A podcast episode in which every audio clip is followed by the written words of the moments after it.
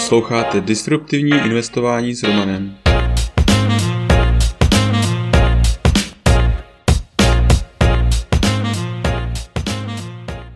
Ahoj, vítám tě v mém podcastu o disruptivním investování. Jmenuji se Roman a jsem softwarový inženýr, investor do disruptivních inovací, bitcoinový nadšenec. Teď už nebudu zdržovat, pojďme na to. Epizoda 106. Centrální banky v pasti. Ahoj investoři. Vůbec nezávidím práci centrálním bankéřům. Dle mého názoru, ať udělají cokoliv, ublíží obyčejným lidem. Je to přímo past. Co tím myslím? Pojďme se na to podívat. Více dluhu než peněz. Pro většinu hlavních států je celkový dluh mnohem větší než peněžní zásoba. Jak jde vidět na grafu, celkový americký dluh roste mnohem rychleji než celkové peněžní zásoby.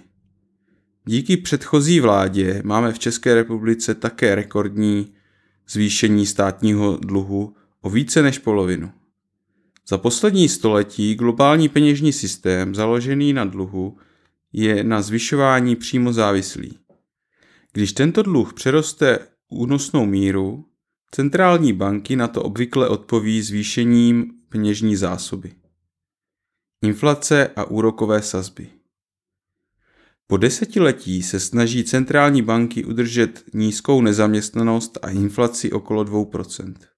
V době ekonomického rozkvětu zvyšovat sazby a v době ekonomického poklesu snižovat sazby a tím podpořit poptávku po dluhu. Problém je v tomto modelu, že úrokové sazby se postupně snižují na nulu a nikdy se nevrací na původní hodnoty. Díky jistotě vykoupení centrální bankou. Také díky tomu stále roste relativní dluh vůči HDP. Když svět narazí na nějaký problém, jako je pandemie, upouštění od globalizace nebo nedostatečná produkce energie, tak nízké úrokové sazby už neumožňují další podporu. Jak vidíme na grafech, takové odpojení inflace od úrokových sazeb jsme neviděli od roku 1940. Díky tomu jsou centrální banky v pasti. Ať už se jedná o americký Fed, ECB nebo třeba i ČNB. Vysoká inflace si žádá razantní zvyšování úrokových sazeb, ale centrální banky to provést nemůžou, protože tím způsobí recesi. Také zvýšená inflace snižuje jejich dluh. Proto když úrokové sazby nezvýší, ublíží lidem inflací a když je zvýší, tak ublíží recesí. Centrální banky v pasti. Možná nejhorší situaci má ECB. Státy v Evropské unii se vzdali svých vlastních měn a přijali euro a s ní i centrální banku. Ale jednotlivé evropské státy nejsou jednotné fiskálně.